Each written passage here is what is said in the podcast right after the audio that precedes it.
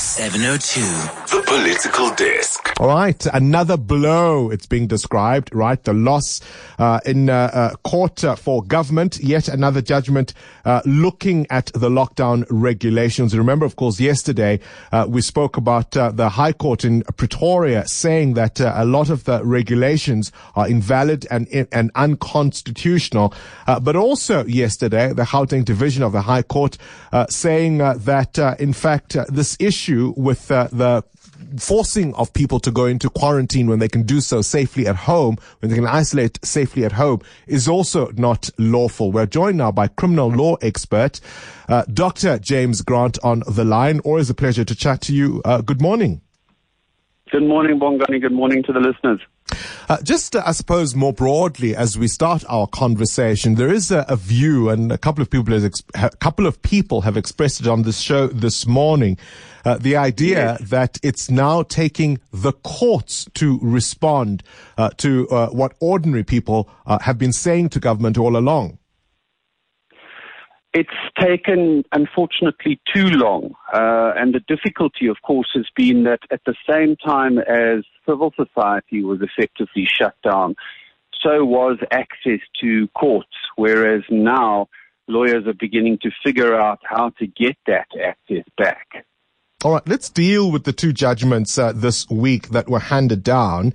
Uh, and of course, uh, there'll be a lot of people who will support uh, what they say, particularly the first one that looks broadly at the regulations. Uh, but also, people have pointed out uh, some some difficulties with that specific judgment. someone as well regarded as Thuli Madonsela saying it may well be overturned in a higher court. I regret that I, I agree with her. When I say I, I regret, it's not that I agree with her. I, I think there are a lot of good things that, that come from that judgment.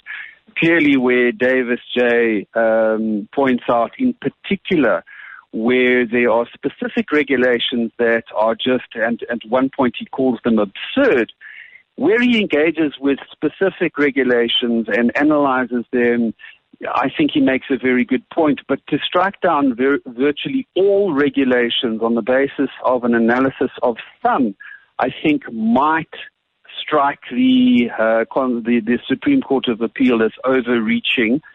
And I'm also concerned that he didn't seem to deal with the question of what is the retrospective effect of him striking them down.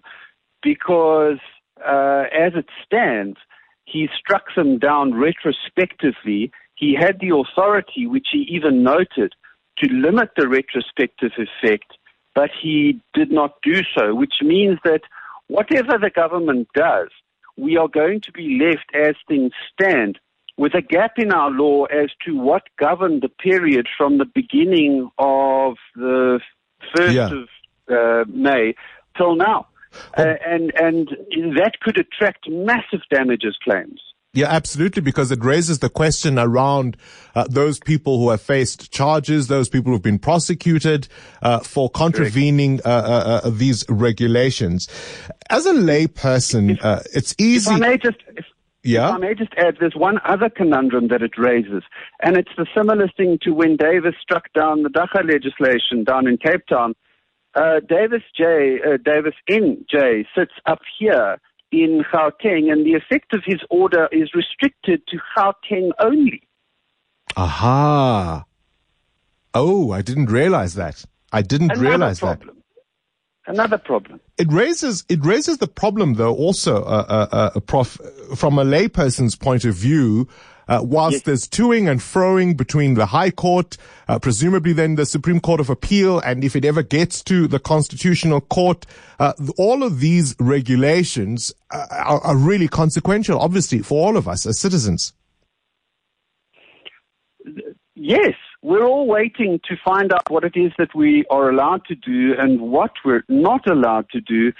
The difficulty is that even uh, in the absence of this order, which has which is to be welcomed, but at the same time has also created some uncertainty.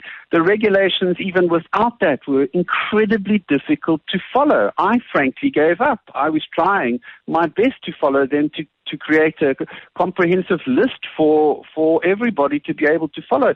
but it became impossible. More than a full time job.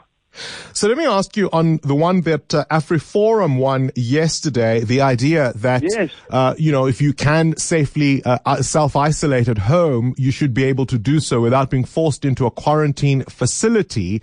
Uh, of course, this case arose out of an example of people who were returning to the country from Mozambique. Uh, who were then obviously yes. put into a mandatory facility and uh, who said they could do so at home. Uh, you can you can sympathize to some degree with where government might have been coming from or not?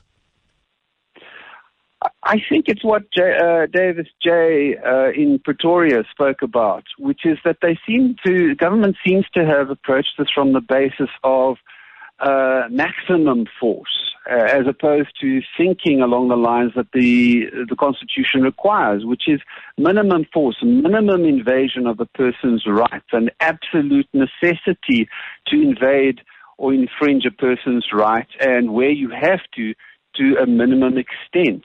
And uh, where a person can self quarantine, then of course there is no need for the government to impose on that person and to effectively detain them. Just before we go, I, I really want to make sure I picked up, uh, or at least I understood what you said. I want to pick up on the thing that you said earlier uh, about uh, the, the, the, the, the judgment that said the regulations were unconstitutional and invalid. That applies only to Gauteng? It has to, uh, because of basic rules of precedent. A high court only has authority in respect of its jurisdiction, which is for the High Court of Pretoria, limited to Gauteng. So that means that the regulations would be invalid, or, or, or those that he struck down would be invalid in Gauteng only on exactly the same lines as the Dagga regulations were invalid only in the Western Cape when uh, Davis J down there struck them down. So what happens next? I mean, as I was saying earlier, uh, whilst there's to and froing, all of this is consequential for the rest of us uh, who have to mm. abide by all of this.